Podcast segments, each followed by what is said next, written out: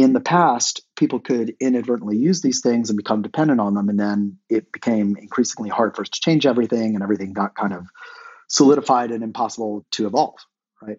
So, you know, that's the kind of thing that, you know, we don't view as a single step. We view it as a multi year evolution to an ecosystem that is more resilient towards more frequent change.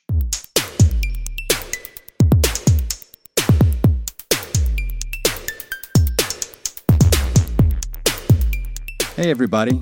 This is a special episode of the Stack Overflow podcast brought to you by Oracle, celebrating 25 years of Java. We uh, aired part one yesterday, and this is the second half. It's the past, the present, and the future of Java, a look at two and a half decades of this programming language and how it's gone everywhere, from outer space to decoding our genome to supporting Minecraft cities around the world. So hope you enjoy, and uh, feel free to jump back and check out part one if you missed it yesterday. Joining us today will be two guests Georges Saab, Vice President of Software Development for the Java Platform Group, and Manish Gupta, the Vice President of Global Marketing for Java. Manish, you, you mentioned before that you work in the marketing department, but I know you also have a, a pretty highly technical background. Can you tell folks just a little bit about how you got into computer science and some of what you did prior to coming over to Oracle and focusing on Java? Yeah, so as I mentioned, very early in my career, I worked on some interesting technologies, interactive television, one of them, webcasting being another one, communications, LTE, WiMAX, and so many domains that have uh, clearly, you know, you cannot extricate the computer science from any of the technological innovations. So I've touched domains on communications, uh, on in-memory processing, and most recently in the database world, where uh, Stack Overflow's survey ranks most loved database. And I had the fortune of working with one of the databases that has been on the top of your rankings for the last four years. So, running marketing in the open source world, balancing the need of the community while monetizing those technologies, uh, I think is a norm for new platforms and even for platforms like Java, right? If it's going to continue to be a leading platform for cloud native developments, for microservices frameworks. The evolution must continue. Right? Last 25 is are fantastic. But what's important is how is Java ready for the next 25 years?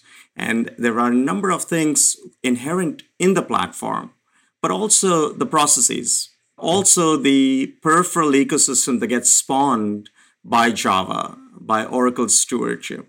Uh, you know, things like GraalVM, uh, things like Helidon are important things that come about that further expand the reach and impact of Java. Yeah, I was going to say the other thing we've done along with that is looked at places where, you know, people had challenges in moving forward in Java versions to try to understand what those were and what we could do to alleviate that going forward. So, great example of that in Java 9, we added a module system for Java. Now, you know, what's the best time to add a module system to a popular programming language? Well, before it first comes mm-hmm. out, right?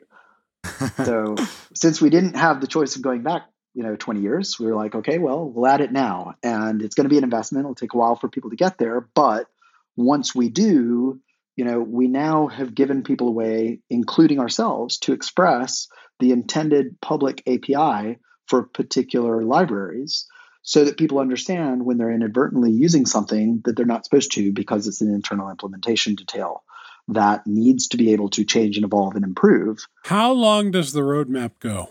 How far into the future can you see?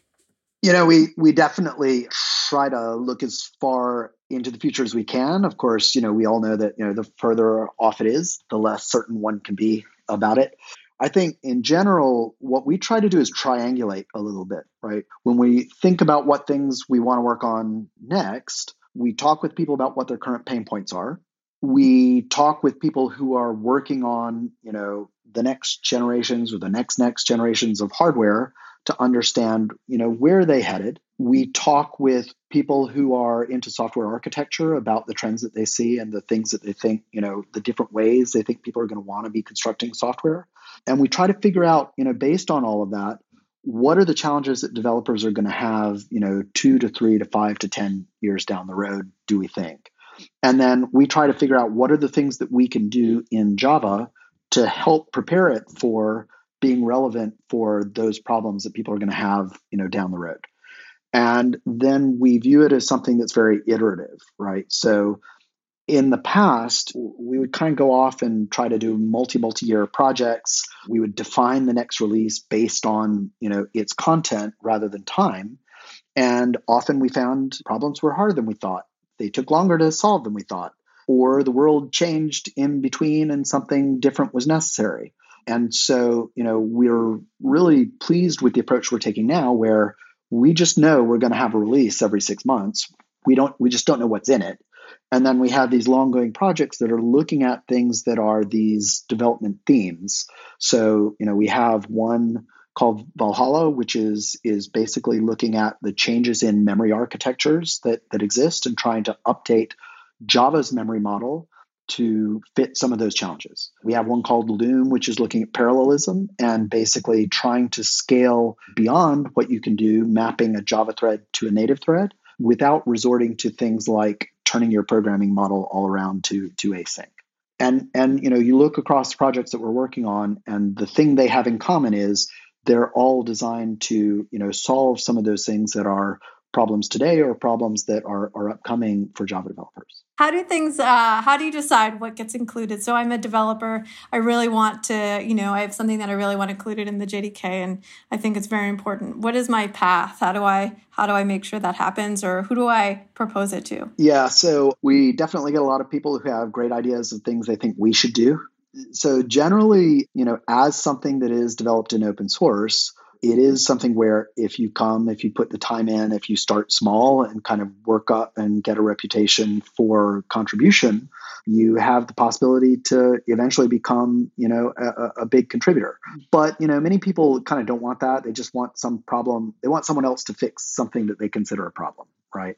And you know, sometimes they don't always realize that we haven't fixed a particular thing not because we don't know how or you know because the obvious the solution that's obvious to them you know doesn't have like lots of other problems associated with it right? So i think you know my advice is if you really like if you're passionate about getting involved and trying to influence the future of java the way to go is to go and try to understand openjdk you can download all of the source code. You can build it yourself, and it's actually quite easy to get started with building. You can join the mailing list and you can see the design discussions between the people who are working on all of these features.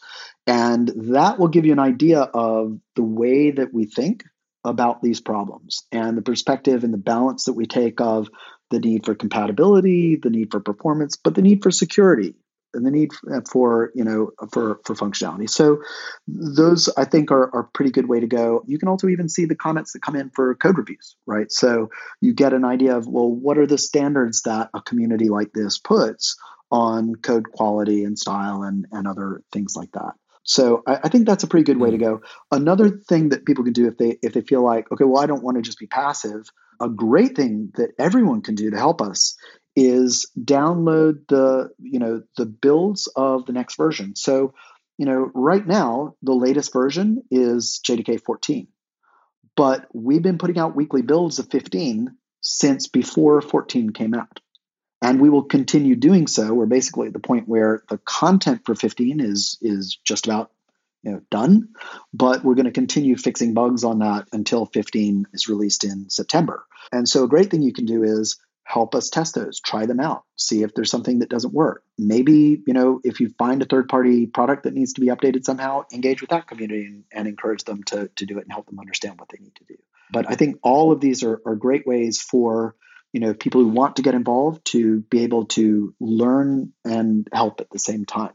Quick question because one of the things you said was really interesting you know come in and see how we're working look under the hood review comments you know see what people are saying to one another how do you ins- how do you work to create a healthy community there and a healthy discourse? You know, I think that's one thing that Stack Overflow has been working on for many years, trying to make it more welcoming, trying to make it a place where people can share knowledge and share code and learn from one another and build reputation, but also make sure that people don't feel left out or pushed out. So, how do you approach that issue? Yeah, so uh, that that's a good question. I think you know, in general, people's experience as they go to OpenJDK and look at the mailing lists and you know follow them or even contribute to them is that people are pretty are pretty welcoming and happy to help you know people get started. We definitely do have people you know from the OpenJDK community who reach out to other communities like Stack Overflow and, and are engaged there answering you know people's questions and so on. And uh, that of course is something that you know I, I think that one of the great things about the Java community is it is so large that it's not like the core contributors to OpenJDK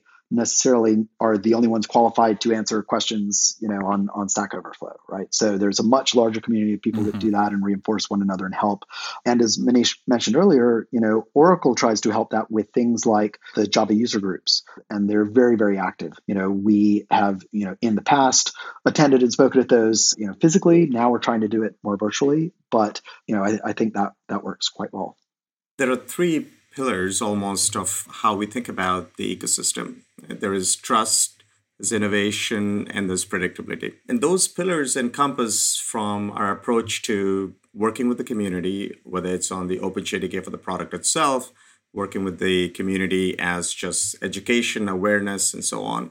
And, and I think the third pillar, which is predictability, is, is the change that came about with the six month cadence, where now people know that like clockwork from Java 10 onwards, we've done 11, 12, 13, and now 14 done, and 15 shortly, they can expect the release to come out. They can prepare for it. They have a heads up on what's coming in, what's getting deprecated. And, and so there's predictability on where the roadmap is going. There are also, along with that, the predictability that you have the partnership with and stewardship of company like Oracle right? It's not going away anytime soon. It's ensuring that the long-term health and vibrancy of that.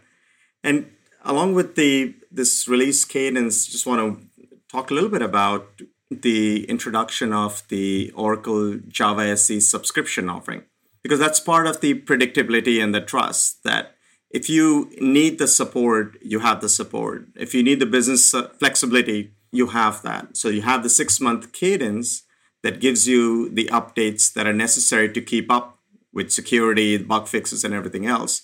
But should you desire to keep a little bit longer with older versions, you have that flexibility. And that flexibility is really important when you're running hundreds and hundreds of applications in an enterprise. And the subscription is a great way to have that flexibility to move at the pace that works for your business. And so we want to make sure this predictability element of, of the three pillars of, of the Java framework is strengthening over time. And that's what we try to do with the subscription. That actually makes a lot of sense. I think one of the things we've discovered the last two or three years at Stack Overflow is that giving people a, ro- a roadmap, a public roadmap, and then you know hitting those deadlines and communicating closely with the power users ahead of time builds a lot of trust, and that ends up paying a lot of dividends.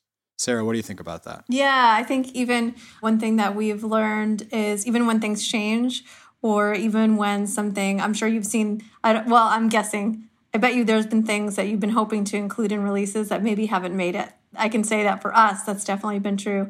And just being really open and honest with our community and telling them, you know, we have a community of software developers, so they get it you know there's they understand they've been there and when complications happen and things like that. And when we do have those releases and we can get things out to our users that we've that they're excited about we can celebrate together. And that's sounds like something that you're building in your community with predictability. And i think when people can depend on that kind of things i bet you have a lot of partners that that means a lot to you. yeah absolutely. It's foundational for greater participation for trust to work with each other, share the innovations, and to accelerate that innovation cycle. And long term sustainability of the platform is absolutely reliant on that attribute. After 25 years, how what do you do to make sure that just things aren't getting, you know, bigger and bigger and it's just isn't you aren't ending up with useless features? How do you yeah. Do that. so, you know, I think one of the the first things that we did was putting in place the module system. And then I think the second thing is based on that, it then becomes easier to section things off. I guess, you know, to actually use the module system for the Java class library, we had to go through and sort of chart out our own internal dependencies. Yeah, wow. Are you using, are you taking existing libraries and turning them into modules? Yeah, uh, that's exactly what we've done. Oh, neat. So the entire class library for Java is now modularized, right? And what we did was we basically started out by understanding what dependencies we had and then understanding which were intentional and desirable versus which ones were inadvertent or you know maybe even undesirable.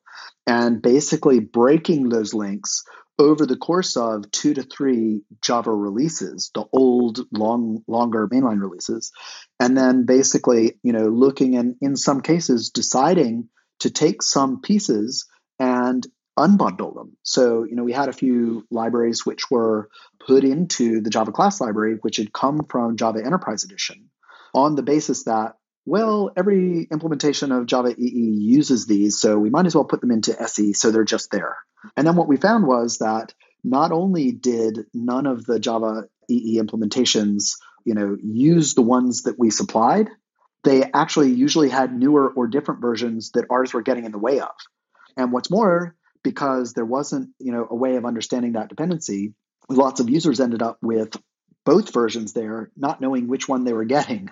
So this was kind of a case where we actually decided to remove those entirely and you know make it clear to people so they understand what they're getting make sure they're getting what they want from whom they want it and kind of clean that up and it, you know a sort of secondary effect was that it meant that our attack surface was smaller for security our maintenance burden was smaller um, and so it ended up you know kind of being kind of being good for everyone one of the places it becomes hard is when you see some of these pieces like CORBA right? Big, big, you know, giant system of classes that are interrelated. And some people caring about it, you know, massively, but some people absolutely never wanting to use it or see it, right?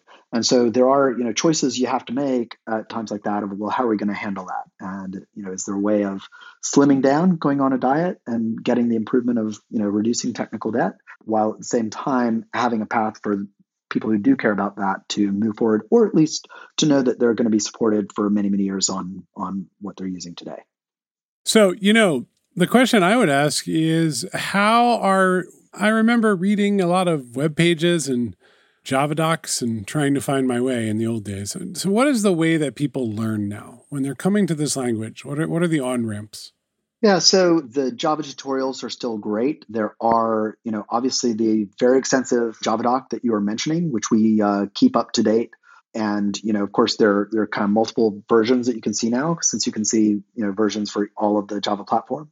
But one of the things that I continue to be impressed with is the actual physical books that people provide, and that's something that you know we invest a lot in working with authors to make sure that, you know, as each version of Java comes out, there are publications that deal with, you know, the things that are new, understanding, you know, what, what is coming along and what the best practices are. And so, you know, I, I can't recommend those highly enough and, and would say that, you know, I, we really appreciate the interaction with many of those authors who, you know, reach out to us early and make sure that they're getting reviews and, and so on from, you know, some of the folks who have designed the features from, from the get-go. I think there are a couple of additional things um, on top of that. So, Java Magazine has a great followership and resource for upgrades and changes that are happening in the platform and the community. And I will put a little bit of a pre announcement. Look forward to some special offerings from Oracle University in the uh, next two to three months, which uh, is meant to reach a broader population and reduce the barrier to accessing the Java knowledge base. Great. Heard it here oh, first. Very cool. Yeah. Yes. And if there's ever a time for remote learning, now is that time. So spend your summer wisely. Excellent. All right, everybody. That wraps up our special episode 25 Years of Java brought to you by Oracle. Hope you enjoyed, and you can find more on our blog.